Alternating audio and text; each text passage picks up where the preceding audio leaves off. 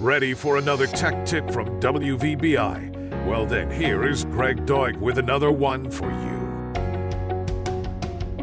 An article from the Malwarebytes blog recently was written about a problem with smart light bulbs, specifically the T P-Link Tapo L five thirty E smart bulb and the T P-Link Tapo app.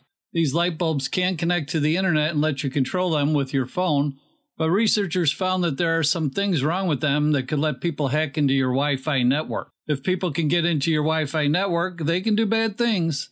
They could look at your personal information, watch what you do, or even control other things connected to your Wi-Fi. To make sure this doesn't happen, it's important to have strong and unique passwords for all your devices and accounts.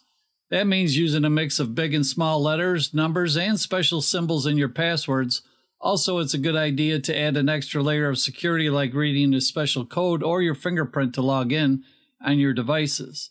When you're not using the smart light bulbs or other smart devices, it's a good idea to turn them off. This makes it harder for unauthorized people to get in.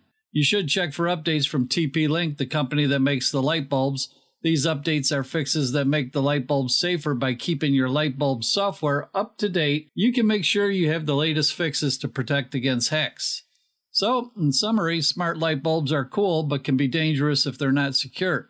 To stay safe, you should have strong passwords, add an extra layer of security, turn off devices when not using them, and update the light bulbs regularly. Also, if you have other types of IoT devices, or Internet of Things devices they call them, always check the manufacturer's websites frequently for updates for their software. Get the latest top tech news stories once a week by signing up for the tech newsletter at greg doig dot com and subscribe to the Tech Root YouTube channel for videos and podcasts. Thank you.